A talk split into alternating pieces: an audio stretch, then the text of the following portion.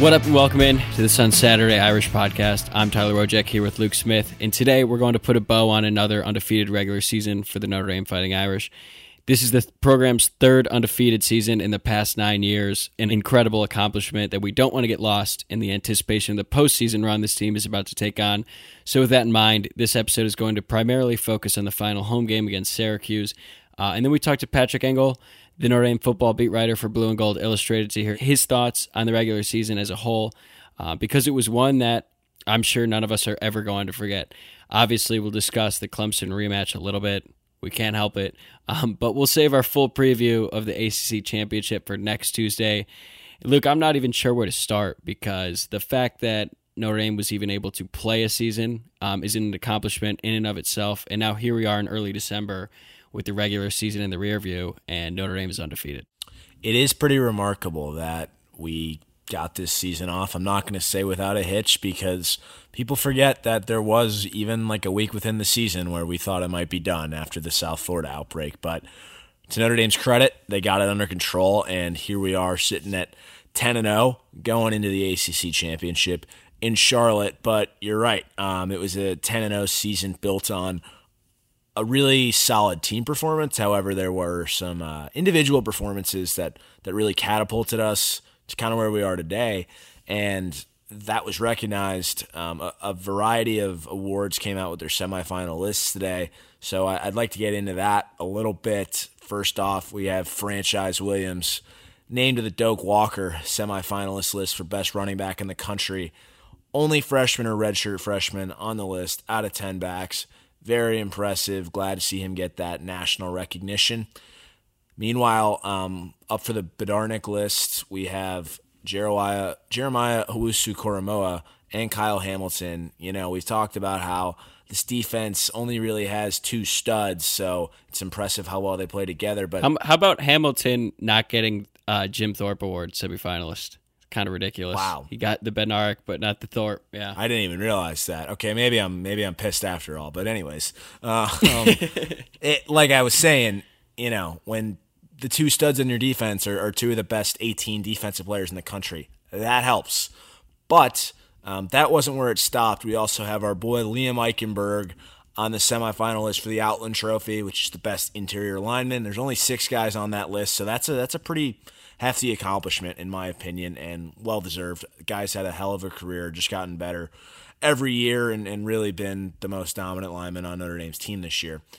And then finally, we have our, our guy Ian Buck, named to both the Davey O'Brien list and the Maxwell Award semifinal lists.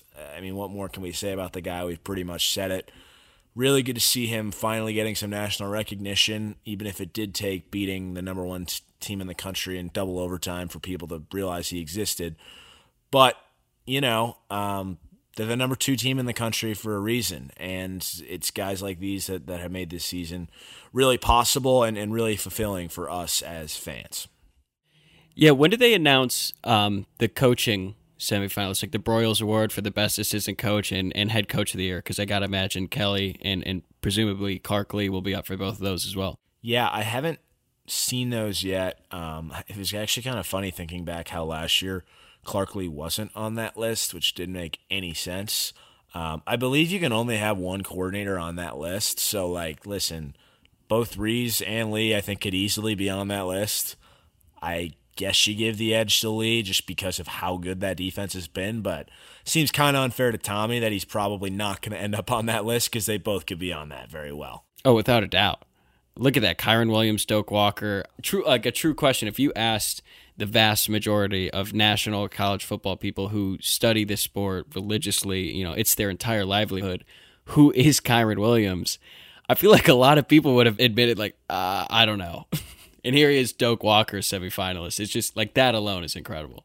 It really is. Um, I mean, I go back to the first episode we ever released, and Mike Golick Junior said that Kyren Williams was a guy he'd been hearing a lot of things of coming out of camp, and, and some other beat writers had said that as well, like Pete Sampson. But, I mean, I think even us were like, okay, well, if they're hearing good things, that means he's probably serviceable. Not one of the best ten running backs in the country, um, but yeah. Hey, here we are, and uh, I'm thankful for that.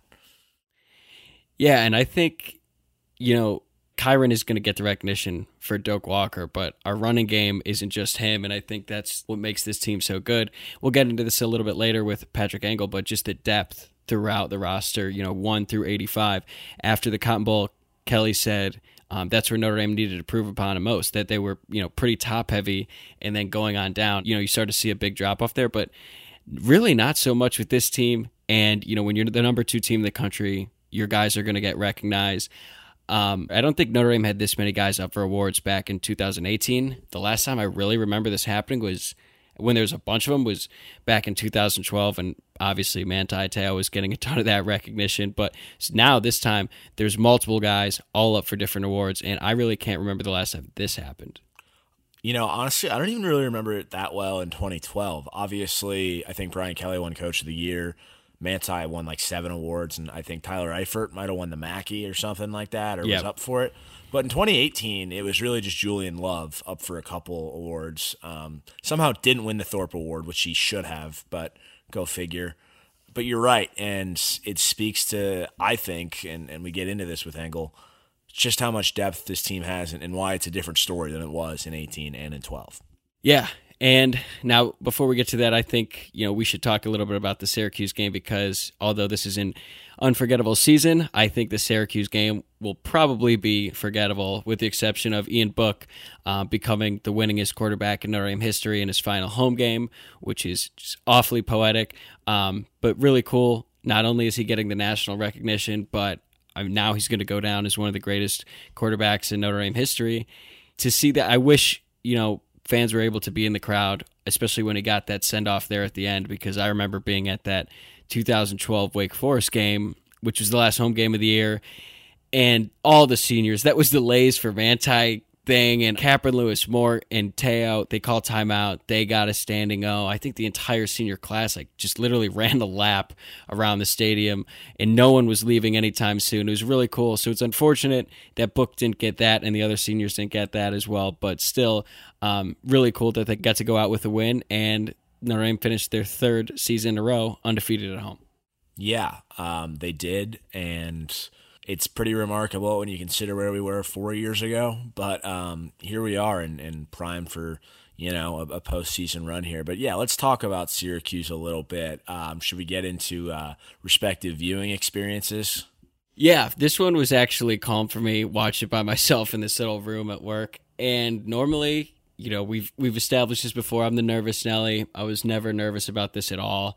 Um, even at the beginning, I, I would say I was more annoyed. Like, okay, like let's just get this over with, so I don't have to focus entirely on this game anymore. Um, because I actually had things to do, and it wasn't anything special for me. But what about you? You're right. It, it kind of was an arguably for, forgettable game, and, and one that I don't think we're gonna think about too much, other than Book being the all-time winningest Q B in Notre Dame history. However, something I'm not going to forget is the radio broadcast, because I actually started listening to this game when I was in the car driving, which I haven't done in I don't know how long. But all I got to say is poor Rex Culpepper, uh, Ryan Harris, and Paul Burmeister on the Notre Dame call were not holding back at all. Here, here are some excerpts of what they said.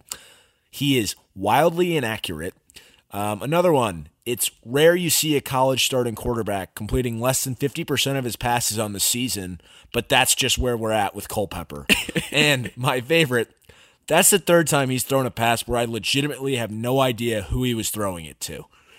Uh, I mean, it's brutal. A, a summation of Syracuse as a whole, but you know, maybe I need to listen to the radio more often, because because Harris and Burmeister really, uh, really pretty much off the cuff there. It, it was great. So is radio just like the new baseball broadcast where the announcers are clear homers? They don't even try to be nice or friendly or hide who they're rooting for.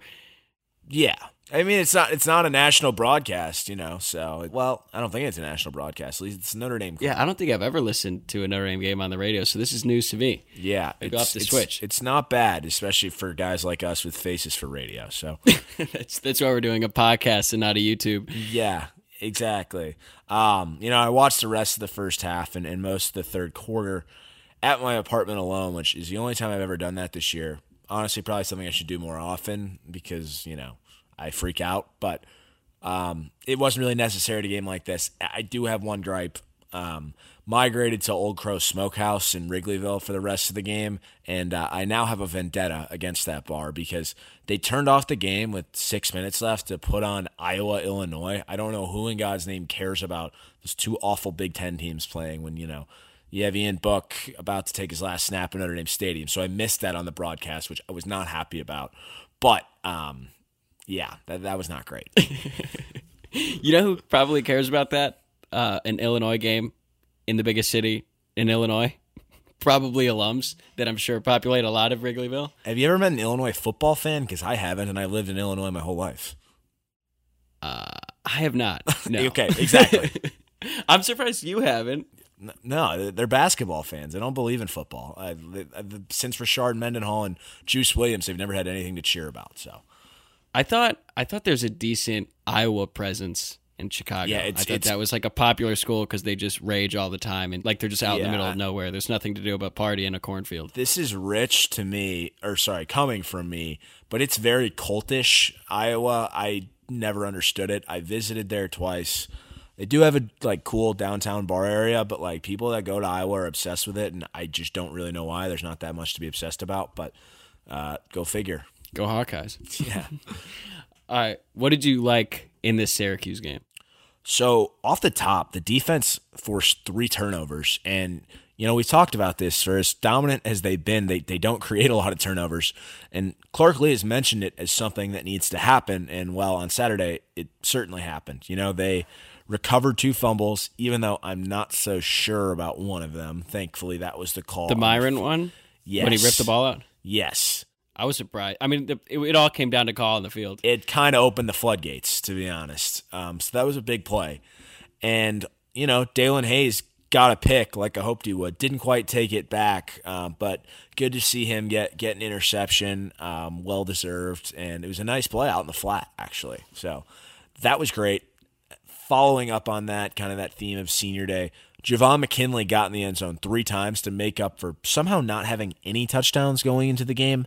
Like, for the guy who is our leading receiver, it it kind of blew my mind that he didn't have a touchdown, honestly.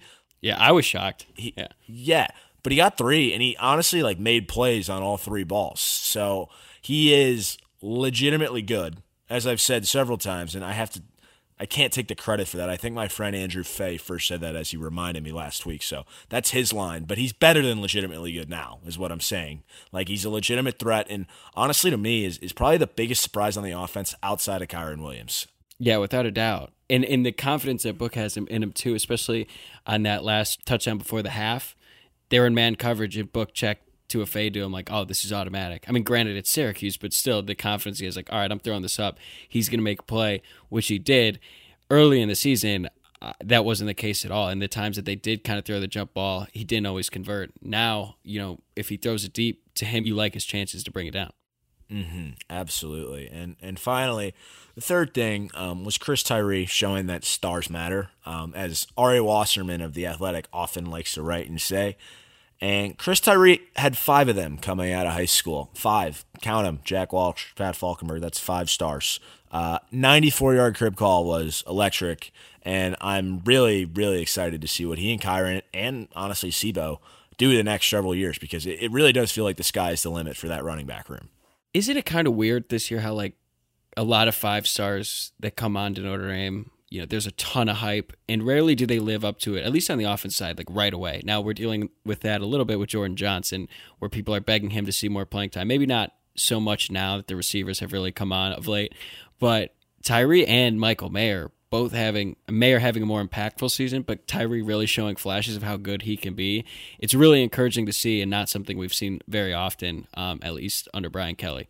No, you're right. And something I have noticed, you know, there were a lot of murmurs kind of earlier in the year about Jordan Johnson and where he was at with traits and all that stuff. But, like, if you watch the recap video from the Clemson game, you watch him on the sideline, he's as engaged as anyone. Like, he is the biggest cheerleader on that sideline, which is really promising to see. Obviously, we'd love to see him out there. He's a really talented guy, but it, it does seem like he's got everything else. His ducks are in a row. So that's been great to see. And, and obviously the production with, with Mayer and Tyree has just been phenomenal. And you got to imagine he's going to have a chance next year, mm-hmm. like right away. McKinley's gone. Skoranek's gone. He's going to have a chance to play. Oh, yeah. We'll see him. All right. How about you? Uh, first thing, Ian Book. I mean, like you said before, what hasn't been said about him, but we have to recognize him now because in a couple of times you just have mentioned him until the end because we've already talked about him so much. But this time, like I said, becoming the winningest quarterback in Notre Dame history in his last home game. Poetic. And he got to pad the stats a little bit, which is something we were hoping for, mentioned in the preview. Um, we'd love to see him get some touchdowns through the air. He finished twenty-four thirty-seven, two hundred eighty-five yards, three passing T Ds. He ran eight times, although a couple of those were sacks for fifty-three yards, and he ran for two T Ds on the ground. So accounted for five touchdowns. And like watching him, I felt a different it's it's different for me because when was the last time, and you can help me out here with this, where Notre Dame had a quarterback that you had so much confidence was going to win the game no matter what. Like, Notre Dame has had decent quarterbacks in recent years. Like, DeShone Kizer was talented, but he wasn't the reason they were winning games. Maybe, does it go back to Clausen? Yeah, and here's the thing with Clausen is that they weren't winning. He didn't win that many games, and it, it it wasn't his fault necessarily. So that's the only thing I have against it there. But maybe Brady Quinn. I mean, really, like that's that's probably it. Um, now, Ian Book's the only guy that's beaten a number one team or. I mean, besides Brady Quinn with one top five win against a Michigan team that ended up being pretty lousy, like he's the only quarterback in our lifetime to to like beat a top five team. So, I mean, basically to answer your question, we haven't really had that.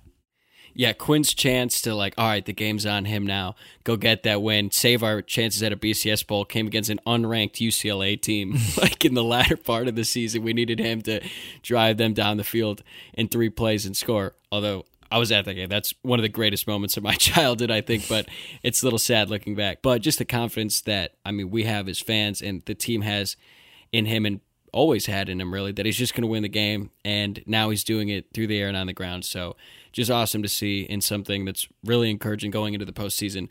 Second thing, Clarence Lewis, C P A. I'm going to keep giving him love since I trashed his name at the beginning of the year, but he got A C C Defensive Back of the Week. Um, a big accomplishment for the true freshman.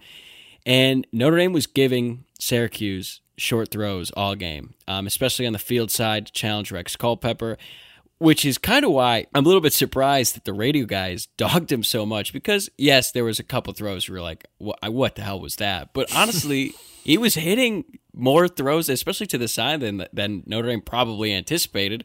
And I say that because um, Syracuse targeted Lewis twelve times. He gave up ten catches, so you're thinking like, oh, are they trying to pick on him? But those ten catches only gained seventy-four yards, and twenty-eight of those seventy-four yards came after the catch.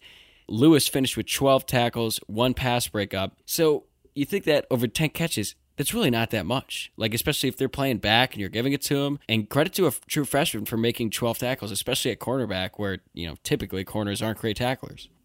Yeah, it's a good point, and listen, I mean, the guy's probably going to be a freshman All-American, which wild. I guess maybe we just got to find some guy with a brutal name next year. Um, uh, sorry, no, it's not a brutal name.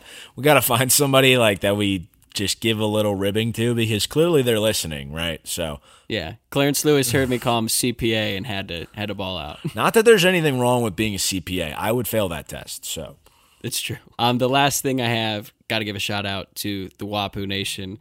Um, some guys from W A P U getting snaps. Let's start with J D Carney, quarterback. He got to play.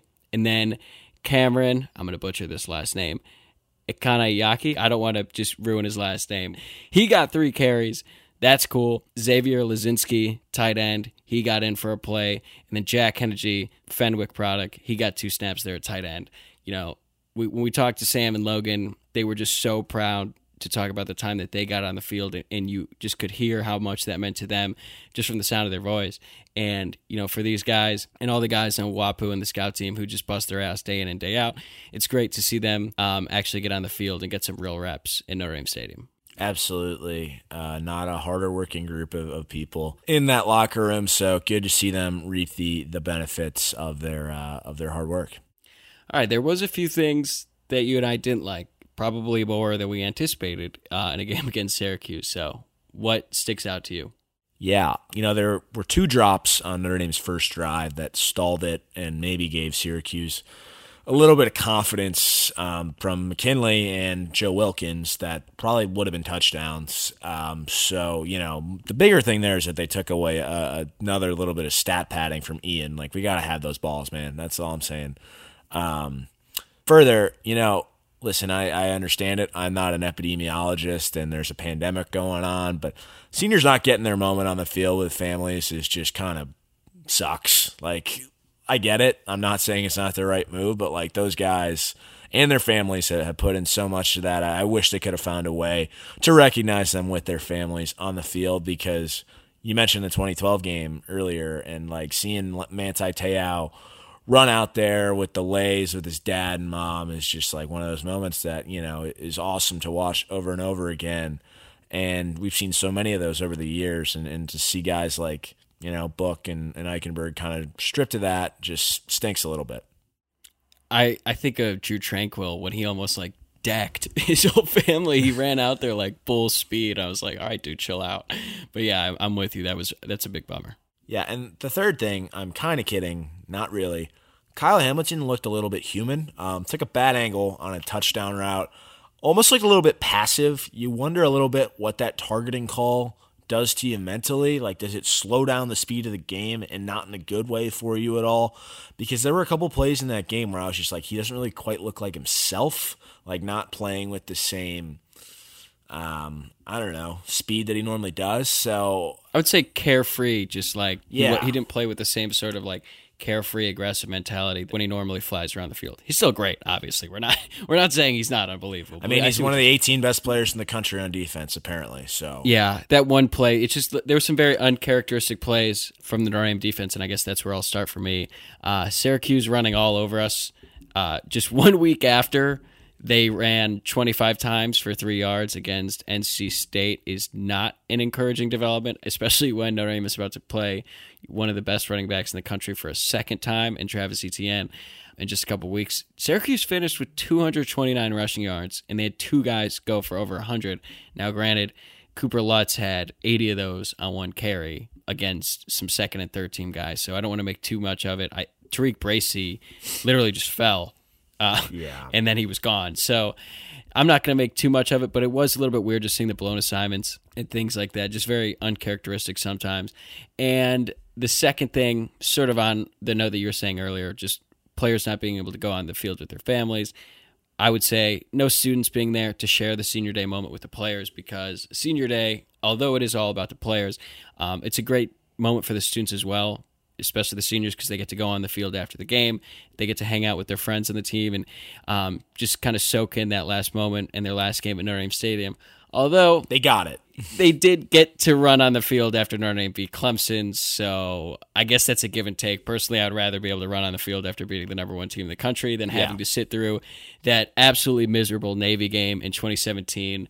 Um, yeah, we don't. I don't want to rehash it any more than we did in the last one. Yeah, and honestly, like, why did we ever even talk about the Navy twenty seventeen game? Because I can't really tell you, like, anything that happened. Because it's my senior day. It's important. It's it's, it's memorable, even though that ha- that was just that was absolutely miserable. The game was gross. The weather was atrocious.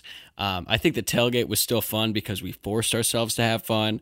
At one point, it was just gushing rain, and people were just like mobbing and throwing beers everywhere, cold beers. So now we're getting even colder. And at a certain point, you're just like, all right, like, I'm going to have to get drunk enough for this to be like tolerable. That was pretty much the whole game.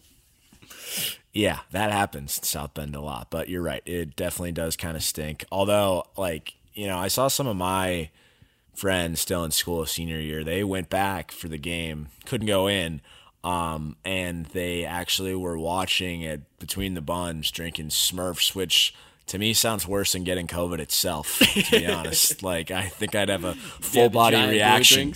Yeah, you just get a full-body allergic reaction from one of those things. Who knows what's in that outside of, like, grain alcohol. Yeah, because they just had it in that cooler, right? And they just, they'd filled that X L cup. One time, I somehow ended up in there at, like, ten thirty in the morning on, like, a Thursday. Like, because you have problems? No, it was just, like, I don't know, something to do. And, like, I watched how they made it, and it was literally, like, watching Jungle Juice made in a dorm party. Like, they had it in a cooler and all, and they just dumped stuff in there, like... You don't want to have that. I've seen people have bad allergic reactions to it. Like, I, I love the place. It's great, but uh, like I said, I think drinking that has worse effects on your body than COVID does. Yeah, we'll have to get scientists to look into that, as well as like the Long Island pitchers at C J's. Just basically a pitcher full of alcohol that'll just completely wreck you. But all right, the last thing, and this is weird coming from me as the resident nervous Nelly. I might be one of the most anxious people ever when it comes to watching Notre Dame games. But Notre Dame fans freaking out in the first quarter and blowing up on Twitter, that was so damn annoying. Like, relax, dude. It's Syracuse. They drove right down the field on the first drive. Yes, it resulted in a field goal. Syracuse, on the first drive, they actually moved the ball. But that game was literally never in doubt, and people were freaking out. You know, what is this team? Maybe we were wrong, all this stuff. Like, it's the last game. It's senior day. I mentioned uh, in the preview pod that Notre Dame has had a tendency in recent years, with the exception of two thousand eighteen, to kind of come out a little bit sluggish on senior day. Was the game ever in doubt? No. People need to chill. We've mentioned before how Notre Dame fans, although we are part of this uh, cult, they can be extremely annoying. And yeah, I was I was quite pissed at some of the things I was seeing, at least on Twitter, um, from the Notre Dame fan base. Yeah, I mean, there's a reason I've probably been in more fights with Notre Dame fans than opposing fans during the, my lifetime as a Notre Dame fan. uh, but, you know, the three touchdowns in ninety seconds, I think, helped remove that pretty quickly. Yeah, Notre Dame just decided, oh, yeah, we're we're way better than this team. Let's, let's just show it now. And, and then it did. Like, you can't do that against great teams. Obviously, Notre Dame hasn't done that against great teams. Like, this is just what happened. College teams, they do this sometimes. And you know, for people like Notre Dame fans who religiously watch a team every Saturday, year in and year out, you think that they'd start to pick up on this every once in a while, that, hey, sometimes start they don't start great, whatever. No need to think the sky is falling. Clearly they haven't figured it out, and um, probably won't ever figure it out. No, they won't, but what can you do? All right, that about wraps things up for the Syracuse game. You got anything else? No, uh, it's Clemson week, so that's all I got, and we're not going to spoil any of that today, but I'm starting to get excited. These these two weeks are going to last about a year. How many times do you think you'll rewatch the Clemson game from the regular season between now and then to get yourself ready? I don't know. To be honest, I uh, I kind of have a lot to do the next two weeks, and on a, on a personal, career-wise, like, you know, this is like a two weeks to get my life in order a little bit before Christmas. So we'll see, but um, let's say probably four. Preface that with like, oh, I've got a lot of things to do. I'm going to watch it four times. All right. All right, that wraps things up for the Syracuse game. Uh, let's bring on Patrick Engel now to discuss another undefeated regular season for the Irish. All right, it's about time. We got a smart person on this show. We're joined now by Patrick Engel, the Notre Dame beat writer for Blue and Gold Illustrated. Uh, he's just a couple years removed from the prestigious Medill School of Journalism at Northwestern, and is now one of the best on the Notre Dame beat. So, Patrick, the first question I have for you really is, what has your first year on the beat been like during what's been the weirdest season in college football history? Well, first, I'm glad that someone thinks I'm smart, despite uh, you know covering this only in the setting of you know, a, a freaking pandemic. But anyway, yeah, it's been weird. Uh, kind of thinking where I haven't met in person anybody I cover, with the exception of, well, I guess if you consider Blake Fisher someone I cover, which is not technically true because I don't do all the recruiting. But yeah, it's kind of bizarre where to, you know, Brian Kelly, I'm just some random moron whose voice comes on his Zoom on Mondays, Thursdays, and Saturdays during game week. But it's it's still been cool. I mean, I've enjoyed writing about this college football season because it's college football, and as I'm sure you guys are fully aware, it's not like Notre Dame hasn't given us anything cool to write about and cool stories and and neat things to follow in what seems like it's uh, Brian Kelly's best team. And I guess I'll say, and one of the questions I get a lot is, what is it like, you know, at the stadium, and is the atmosphere weird? And I think in football you don't quite sense that as much in basketball, because you're in the press box, you're disconnected. And that's the case even if you have eighty thousand people packed into a stadium. And to the students' credit, they were enough noisy enough to create an atmosphere like the Clemson game. So you could still kind of hear that a little bit. Maybe this past weekend was the first time, but basketball is where it gets weird. And it's like every game feels like an eight a.m. Saturday A A U game where there's just nobody in there. But yeah, weird, but it's still enjoyable. It's college football. I'm just glad we have it. Yeah, absolutely. I know we are as well. Um, I got to ask you, so after you had spent some time preseason preparing to cover this team, what were your expectations for Notre Dame coming into this year, and, and how did that stack up with what this team has been able to accomplish to date? Well, I thought they'd be really good. I didn't think they'd be this good. I didn't expect a Clemson win, and I certainly don't take anything away from that win, even though in the summer you're not expecting Trevor Lawrence to get the coronavirus or anything like that. And it's, I don't think anyone can say Notre Dame didn't earn that and and really kind of show you what it can do. But yeah, I, I'm not sure I would have seen the defense being really, I think, better than it was last year, just considering what they lost. I we weren't sure who the, the running back was going to be, but you figured that would be a pretty high floor operation, just considering what they had back up front. Uh, I wasn't quite sure what we would get from Ian Book. I mean, I guess it's kind of one of two things you're deciding between, of pretty good quarterback who has some deficiencies and kind of still is feeling some things out sometimes where it just doesn't look quite right in the pocket. And what we saw at the end of last year, really at the beginning of his career, where a guy who's kind of operating in control and with precision that you kind of saw in his, how he's played lately. Uh, so I, I don't know. I, let's just pretend and go back to the normal schedule for a minute. I would have figured, yeah, they got a pretty good shot at, at going ten and two once again. And I guess here they are in December with ten wins. Obviously it looks a little different than that, but yeah, I, I would say it's definitely exceeded my expectations, just with the complete nature of it, where you look around and say, yeah, this team doesn't have an obvious like black hole, huge weakness thing that you stay up at night worrying about is going to cost them in this, in a big game or anything like that. Yeah, the season's been full of surprises, and I think if you ask most fans and people who cover the team, Kyren Williams' breakout season has been uh, the biggest surprise and a big reason why Notre Dame has exceeded preseason expectations. But was there anything else, or maybe an individual performance, who really took you by surprise as well, other than Kyren? Yeah, the more we look at it, the more I, I think less surprising uh, that Kyren's performance has been, just as we've gotten to learn more about him and how he's wired and, and what he's done. But yeah, I, I certainly didn't think Clarence Lewis would be their starter at, at field corner. And if you want to attribute that to other struggles and just kind of – up and down from Tariq Bracey, that's fine. But he's looks the part physically. I mean, we saw him tackle uh, all the time on, on Saturday, where it was just, yeah, he given the cushion to the Syracuse receivers, but bringing them down right away.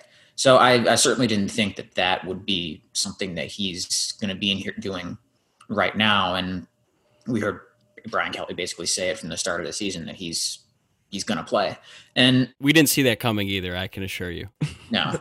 And I don't know that I saw Michael Mayer being Michael Mayer, like this guy who's basically an automatic first down when he runs forward. Uh, no one covers him on crossing routes. I mean, you figured, all right, he's going to play. He's a big recruit, and you just, you know, watch him a little bit, and it's like, yeah, this, this guy's ready to go. But you figured Tommy Tremble would have a say in that, and obviously he's still been involved. But the command in which Mayer has kind of taken control as the go-to receiving tight end in that eleven personnel, and just with how non-freshman he looks, yeah, I'm not sure we saw that.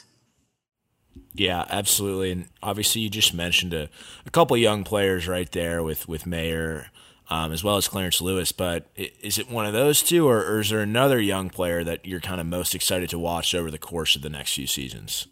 Is Mayer too easy an answer? Is that a cop-out? Are you going to make most N F L ready, I guess. So, yeah, that might be a cop-out. Okay, okay. I'll, I'll reach back a little bit more. I'll go with Chris Tyree. I mean, we saw the home run speed on Saturday with the ninety-four yarder, but I think we've seen in kind of parts throughout the season that he's not just a speed back who you have to get on, you know, some screen or reverse or something way out in space for him to be effective.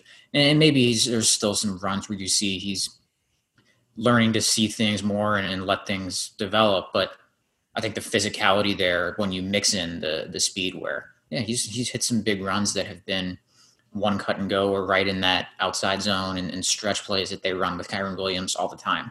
So I, I think that's been one, I guess, a, a little surprising, but two, impressive just when you think of the total package and tools that, that he has. And at least for another year, he'll be working in tandem with Kyren Williams. But he's just kind of one of those guys where you look at and it's like, yeah, he's electric, and electric is pretty exciting to watch. Yeah, he has been exciting to watch, and that last touchdown really was like a culmination of a lot of his improvement this year. Now, this is Notre Dame's third undefeated season under Brian Kelly, and you know the first two ended in, in blowout losses in the postseason, so I think fans are a little worried, I guess, about you know what's to come. So in your opinion, what is different about this year's team compared to, say, the twenty eighteen group that makes this team more prepared for a run at the national championship? Yeah, I look at two areas there, and the first being, I just think, overall depth, where, I mean, let's go back to that Cotton Bowl game against Clemson a couple of years ago. Julian Love is hurt, and it kind of starts to sink from there, where all right, a drop off to, uh, I believe it was Dante Vaughn that uh, that yep. came in there as well as he uh, tried to do. It's it's Julian Love to not Julian Love, and, and that's a big deal. And, and maybe corner in particular is one of those situations where, all right, let's say Nick McLeod goes down and then you're putting in a freshman. But overall, I don't think that you worry about an injury at, say, most of these given positions. I mean, let's put quarterback aside, but who's not saying that? Clemson. Clemson isn't. yeah, yeah, okay, exactly. Yeah, we'd, we'd all like to be Clemson where you have two top five overall recruits on their roster. Right. But, uh, yeah, exactly. So let's say for a minute that, like, Dalen Hayes gets hurt. I think you feel pretty good about throwing Isaiah Foskey in there in an every down type of role. Same with Ade Ogundeji. You feel pretty good about Justin and Demi Lola or anyone on the interior where, I mean, Howard Cross and Kurt Heinisch have worked in tandem pretty well. I mean, they, they can go five deep combined at the nose tackle positions where you don't really notice a drop-off or where you can have any given group of four on the defensive line. And there'll be a series somewhere in a few plays where you just kind of watch and, and someone does something. And it's like, oh, who's that guy? And it just kind of pops out. And it can be, again, any one of those, I guess, when you combine it between ends and tackles, uh, what, ten, eleven guys that, that play. So I don't know that twenty eighteen would have been able to say that. I mean, I think, yeah, let's say Drew White gets hurt. I think you feel pretty good about Bill Bauer. Uh, I would have been very concerned, just as I'm sure every Notre Dame fan was when Kyle Hamilton got ejected. But I mean, at least you have evidence that Houston Griffith came in and wasn't picked on. He did his job. So I think overall depth there and just ability with being able to put guys in as backups and that they're either playing well or at least just doing their job, assignment sound, and not being able to be exploited, I think is a big thing. And then you just look at the the physicality is, is the other part. I mean, I don't know how many other Notre Dame offensive lines would be able to manhandle, I'll say, a team like Clemson, like this group did uh, six weeks or a month ago. Uh, I we saw it in you know, twenty twelve when Alabama kind of had their way with them. Uh, in, in twenty eighteen, in, in the Cotton Bowl, you saw a little bit of the same thing. But yeah, I mean, you just kind of watch that game back and you see this front five, and and you look at like, yeah, you just kind of think they can win the line of scrimmage against most anyone, or at least not get completely you know, pushed back for, for four quarters. So I, I think you look there and, and look, we saw the same thing from the defensive line against Clemson where they kind of beat up their offensive line a little bit. You just see guys kind of peeling themselves up off the ground as that game went on. I don't know that that was the case in, in some of these previous years, even on some of these, these really good teams that had top end talent. And of course, you know, Quentin Nelson, yeah, he wasn't on twenty twelve or eighteen. You're not worrying about him being pushed back or anything like that, but the entire operation on the offensive line, and I think just both lines of, of scrimmages there, and that you feel a little bit better just about their ability to punch back and, and deliver early haymakers and, and keep being able to control that, maybe more so than you would have when you look at the whole combined units of some previous teams. So ever since beating Clemson, I, I think that Ian Book's been rewarded with a, a ton of praise and accolades that he probably deserved before, but now he is finally getting that recognition. And from your perspective, what has impressed you the most about him this season? I think it's the scrambling to throw instead of, all right, out of the pocket, and it's pretty much running. and sometimes out of the pocket too early when there's another read out there to be had. And I know that's something that he uh, was was mindful of, but at the same time, you, you when he's scrambling to throw and you kind of think, all right, scramble, and, and he's looking around to see what's still downfield is where you really see his kind of complete out-of-pocket improvisation really shine. And to me, that's his best trait, and we've seen that show up in a, a lot more consistent and, I guess, explosive, for lack of a better term here, level this year, where, I mean, I'll go back to Saturday. I thought his best throw, and maybe one of his best throws of this season, is he's rolling to his left. He left the pocket at, when I forget, I think it was a, some kind of pressure up the middle, and he's still looking downfield, and he throws across his body, and it's a, a dart to Bennett Skoronic right between the two ones. And yeah, that, that you just kind of think, and it's like, that's what it's supposed to look like. And I don't know that first half of twenty nineteen or most of twenty nineteen Ian Book is still looking to throw at that point when he's well past the numbers and it's probably five or six seconds after the ball is snapped. So to me, that's the most noticeable difference, even from Duke until Syracuse, and as you just kind of go through how he's played over the course of the year. And I think that kind of just goes hand in hand with being more comfortable in the pocket. I mean, I'll point to another throw on Saturday where uh, Javon McKinley's third touchdown, it was.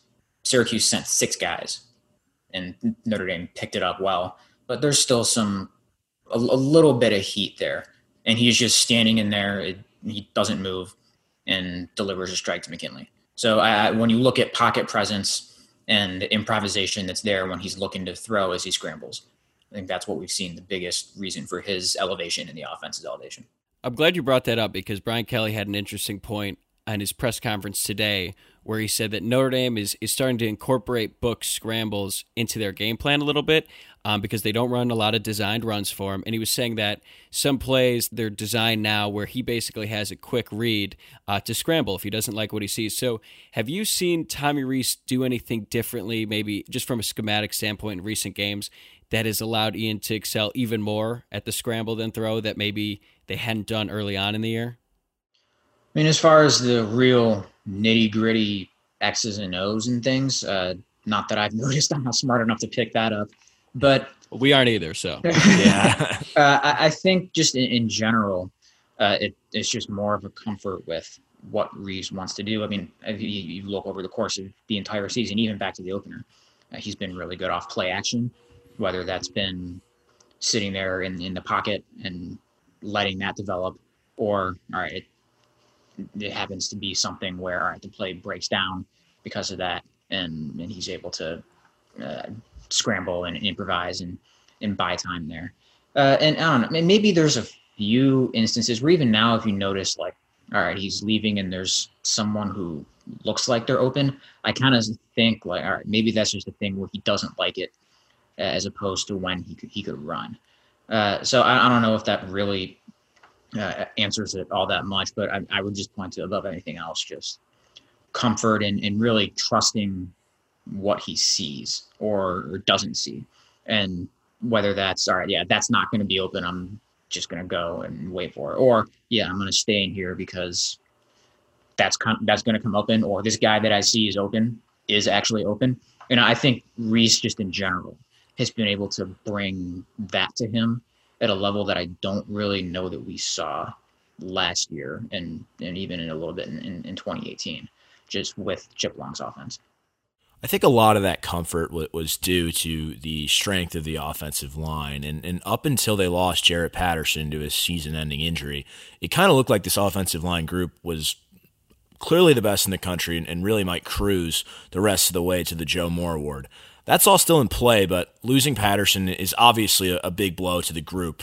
How would you assess the play of that group since they lost two starters to injury? I think they've done their job. Uh, I went back and watched Zeke, Zeke Corral filling in for Patterson fairly closely uh, against North Carolina. I know Pro Football Focus didn't exactly like him. I I thought he held up. I mean, there wasn't anything where he was just getting completely bowled over or blowing assignments. They gave him some help with giving him a lot of double team blocks with one of the guards, but he did his job there. Uh, there were a few plays where it's like, oh yeah, he he could get some push and got to the second level. You like the mobility. And I mean, obviously we'll see what happens there between him and Josh Lugg. I mean, you've seen the snap issues that came up with both of those. You figure that the more that either one of them works with Book, the less of a frequent thing that'll be. Uh, as far as Dylan Gibbons at right guard, probably not as much of a uh, long-term thing considering Tommy Kramer's going to come back. I thought he held up fine uh, against Syracuse. And, and Lugg overall, I mean, one of the things you look at just with some of those interior linemen and, and or guards and tackles uh, in, in some of these cases is, all right, how can they, how are they communicating with the guy next to them? Are they able to pick up stunts in time? Are they figuring out, all right, when can one of them leave to get up to a second level blocker or a defensive player to go block?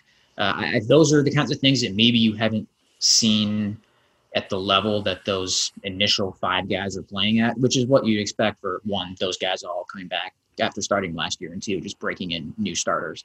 So I think you'll start to see that ironed itself out a little bit more just as they play more games together. But I don't think you're looking at this as a situation where whoever the new center is between Lugg and, and Corral is like, oh, that guy's going to be a massive liability. I, th- I think there's enough just traits there with both of those guys that the line can still function at a high level.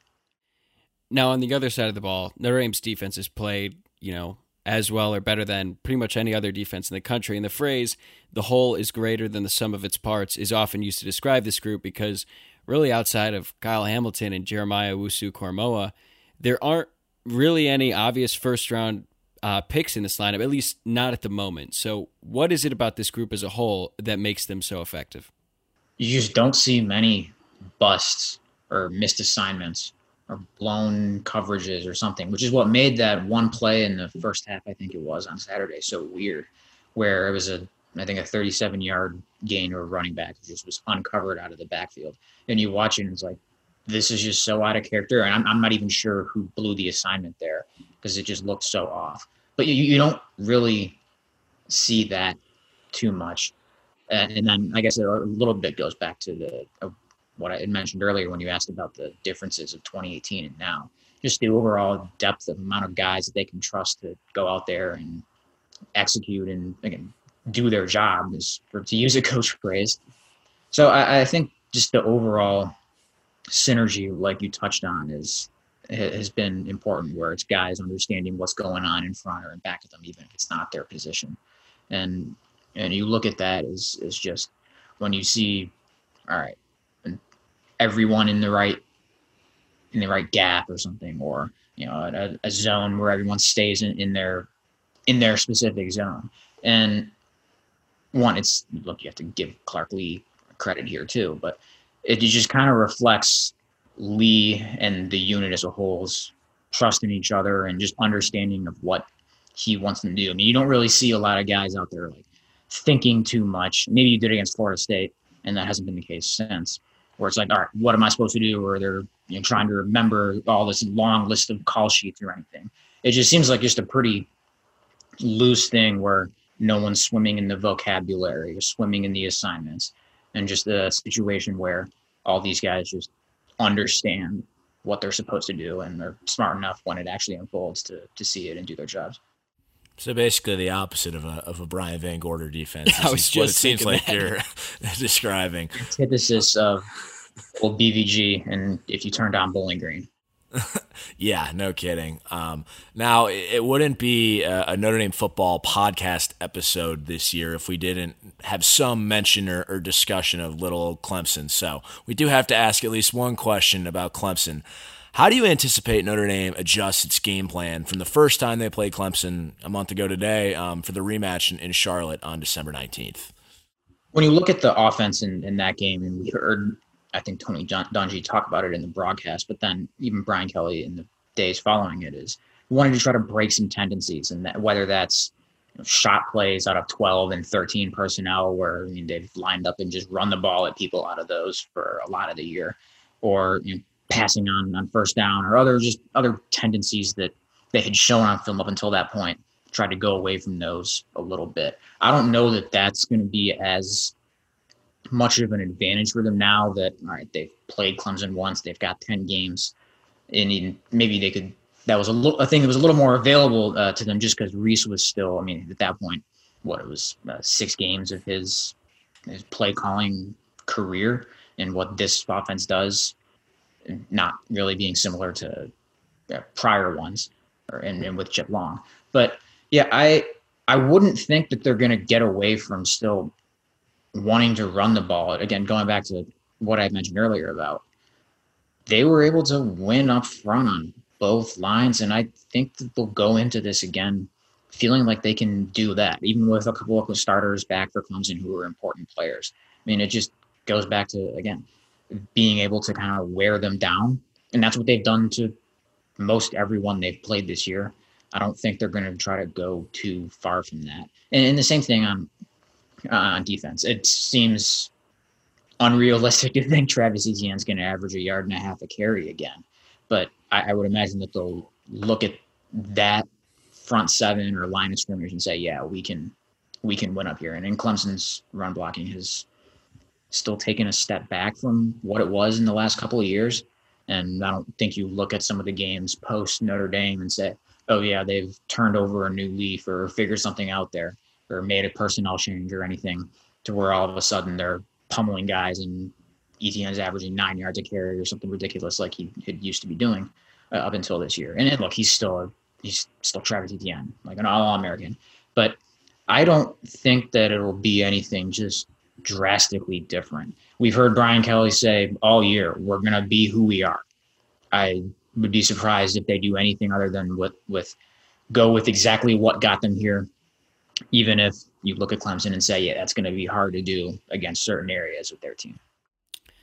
All right, be sure to check him out at Patrick Engel underscore. That's Patrick E N G E L underscore on Twitter. And if you're not subscribed Rivals or Blue and Gold Illustrated already, do it now so you can keep up with Patrick's work and all the other great content they churn out all the time. Patrick, we appreciate the time, man. We'll talk again soon, okay?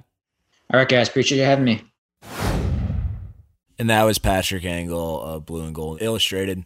Really great to hear his perspective covering the team in a pandemic year when very few people are at these games. Before we sign off, wanted to make mention of something that is very near and dear to our hearts, as well as many members of the Notre Dame community. Last week, we dedicated our episode to our late friend, Zach Plants. As we mentioned on that episode, Zach was running a Movember campaign at the time to raise money for men's mental health.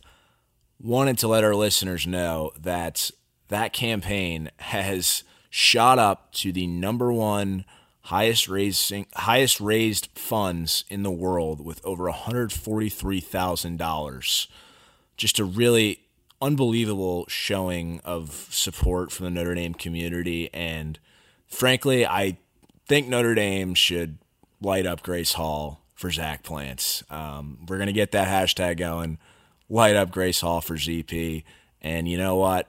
I think if we have it our way, lighting that up could just be a precursor of January eleventh after we beat whoever in Miami, because I think that building might be lit up just all winter. Yeah, it's been pretty incredible just to see the outpouring of support from so many people in and kind of on the fringes of the Notre Dame community. I've seen posts about him from all over. Um, it's been sort of a ray of light and otherwise really dark time for Notre Dame and the family as a whole. So, yeah, it's been awesome to see that. Just one hundred forty-three thousand dollars, man. That's that's so much and is emblematic of everything that he was. So really cool to see that. By the time this is released, the fundraiser will be over, um, but something that I'll never forget. No, me neither. That's all we got today, and uh, we can't wait to talk to you about Clemson next week.